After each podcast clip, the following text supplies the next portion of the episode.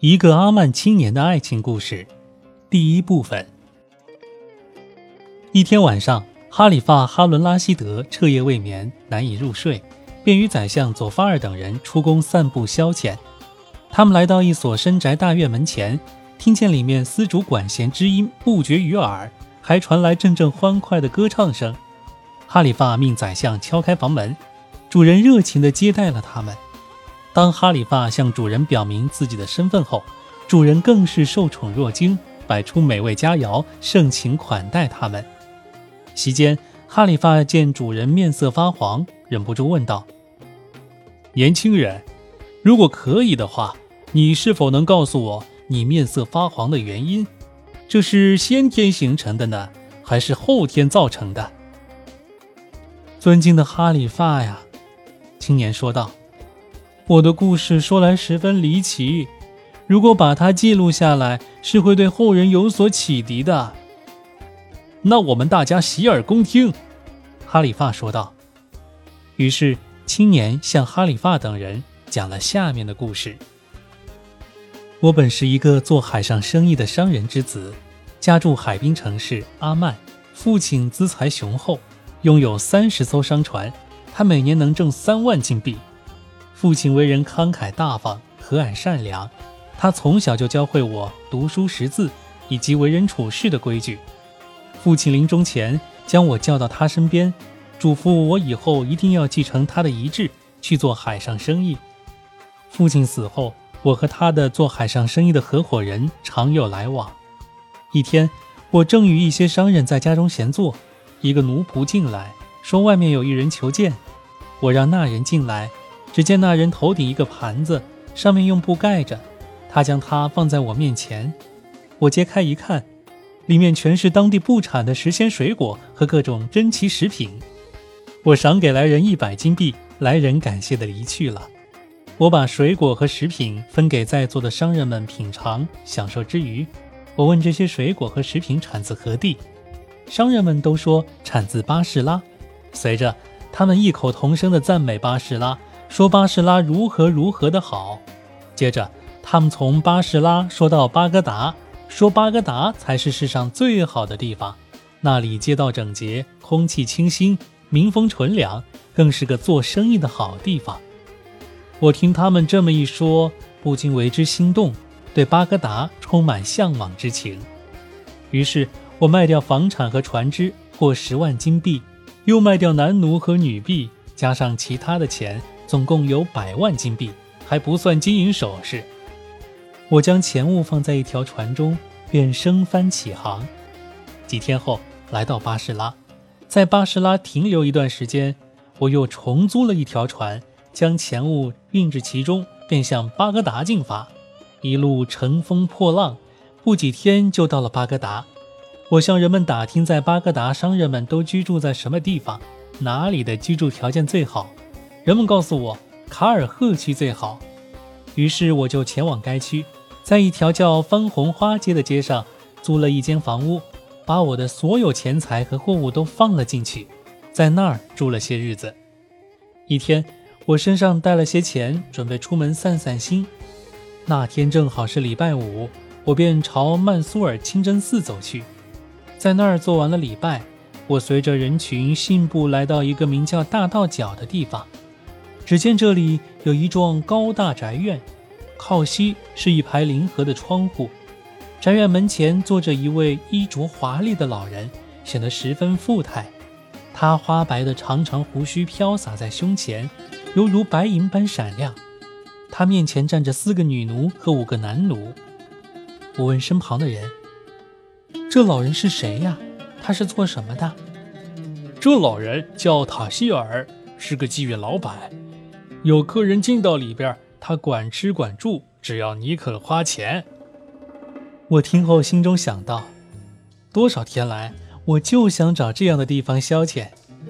于是我走到老人跟前，对他说：“老人家，我找您有事儿。”“有什么事呀？你说吧。”老人回答：“我想今晚成为您这儿的客人。”“欢迎欢迎，年轻人。”老人说道：“我这儿有各式各样的姑娘，有一碗十个金币的，也有一碗十个金币以上的，随你挑。”我告诉他我要一个晚上十个金币的姑娘，我当时付给他三百金币，作为我包这个姑娘一个月的费用。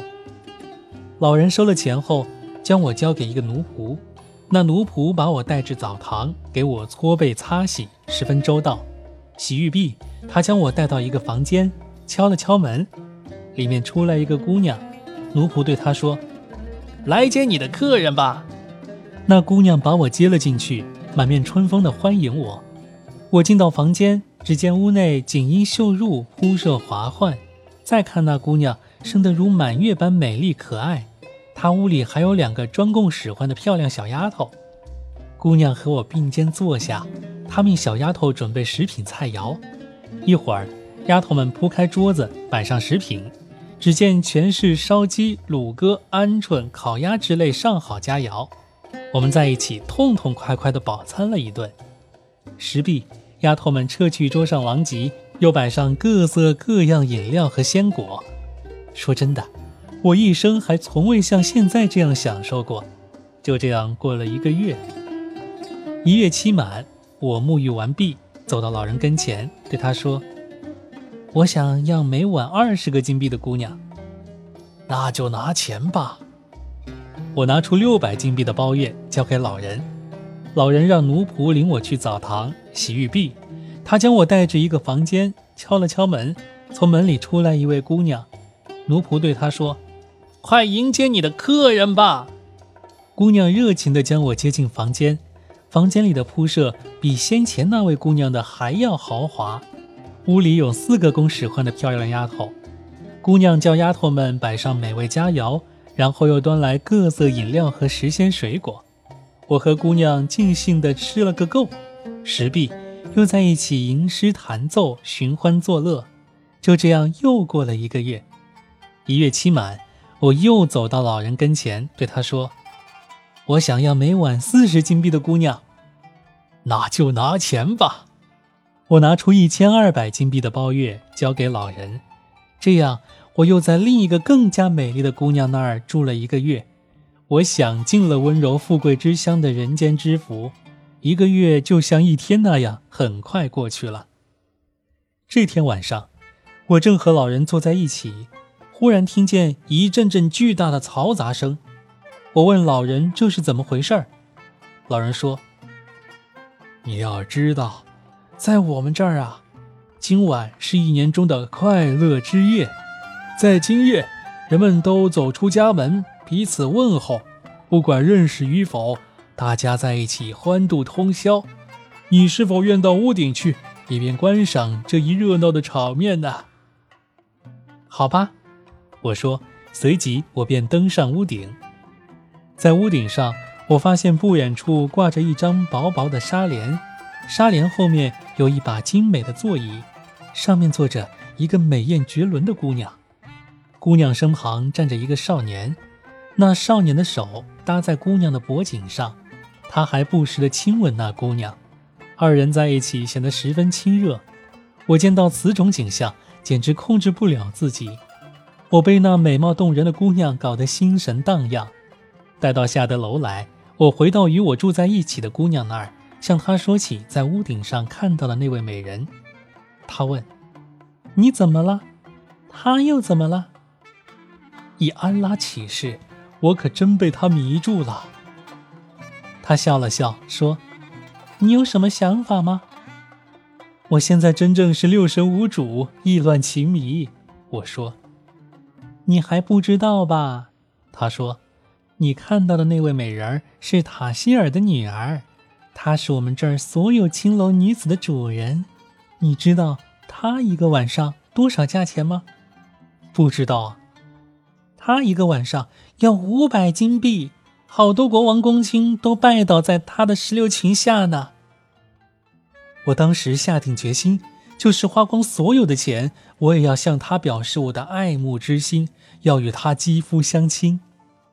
第二天，我到浴室洗过澡，穿上最华丽的服装，走到老人跟前，对他说：“老人家，我要那每晚五百金币的姑娘。”那就拿钱来吧。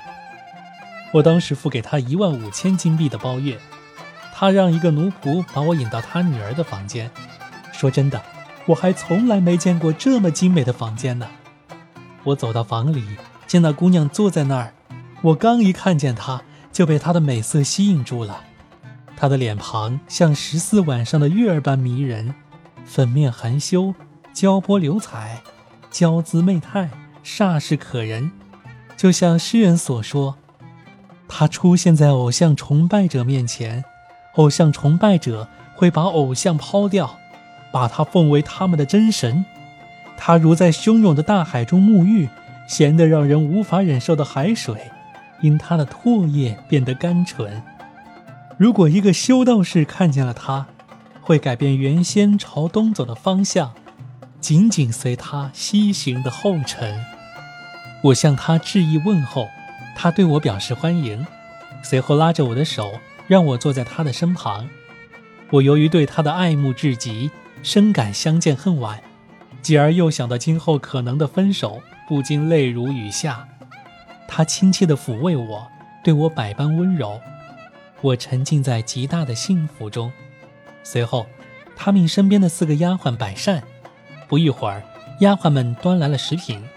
我一看，真是美味佳肴，可口菜蔬，时鲜水果，各色好酒，应有尽有。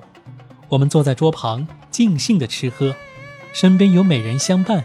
四周散发出迷人的芳香，几个漂亮的小妞伺候着，帝王之乐无过于此也。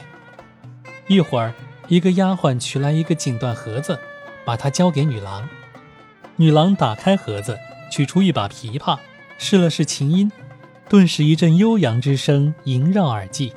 随即，她吟唱道：“除了我双手把盏，你不要把美酒唇沾，那卿卿我我的低语。”只有咱俩才能体验啊！饮酒的人呀，美酒并不香醇甘甜，除非那把酒者是你娇滴滴的美钗环。我听了之后，真是感到无比欢乐和幸福。就这样，我在他那儿住了差不多一个月。这时，我身上的钱财已耗费殆尽，想到就要和他分手，我心情阵阵惆怅。不禁潸然泪下，一天到晚哭泣不止。女郎见此情状，诧异地问我道：“先生，你为何哭泣呢？”亲爱的，你要知道，你父亲每晚从我这儿收取五百金币，我已经给了他一万五千金币了。如今我已是身无分文。诗人说得好：“贫穷的人在祖国，犹如身在异乡。”有钱的人在异乡，犹如身在祖国。他听了我的话之后，说道：“先生，你要知道，我父亲有个习惯，那就是如果有经商的客人到我们这儿，把钱花光了，我父亲会款待他三天，三天过后就赶他出门。客人如果没钱，就再也别想回到这儿来。不过，你先保守秘密，不要对任何人说起这事儿。”让我来想办法，以使我们的团聚能长久下去。因为我已深深的爱上了你，与你难分难舍。告诉你，父亲的钱财全都在我的掌握之中。他对他有多少钱，心里根本无数。我每天给你一个小口袋，里面装五百金币。你把它交给父亲，对他说：“这是我一天的钱，以后的钱每天交付一次。”这样，你交的钱，父亲又交给我，回到我的手里，我再把它交给你，我们不是可以天长地久的过下去了吗？我听了他的一席话，不知怎么感激他才好。从那天起，我就照他的话去做，这样，我们恩恩爱爱的在一起，又过了整整一年。一天，一个丫鬟不慎做错了事，女郎一时怒起，狠狠地打了她一顿。那丫鬟被打之后，心中愤恨，发誓道：“我要像你伤害我一样伤害你。”他随即跑到女郎父亲那儿，把我们的事一五一十的和盘托出。女郎父亲当即来到我的房间，那时我正和女郎坐在一起，他对我厉声说道：“喂，年轻人，我们这里的习惯是，如果你没钱了，我们款待你三天，然后自己走路。你倒好，在我们这儿白吃白住了一年，还占有我的女儿。他随即喝令手下奴仆将我的名贵衣服扒下，扔给我一套只价值五个银币的破旧衣服，又丢下十个银币，说：“你赶紧离开这儿，我不揍你，也不骂你，你走得远远的。如果我今后再在当地看见你，我就把你杀了。”哎呀，这个倒霉的阿曼青年，这下被发现了吧？那他后面会有什么样的奇遇呢？你发现没？这个阿曼青年讲了很长的故事，到现在都还没有回答哈里发为什么他的脸色变得蜡黄了。如果你觉得我读的不错，欢迎点赞、评论、转发，还有打赏哦。他脸色蜡黄的具体原因到底是什么呢？欢迎收听下一回《一个阿曼青年的爱情故事》第二部分。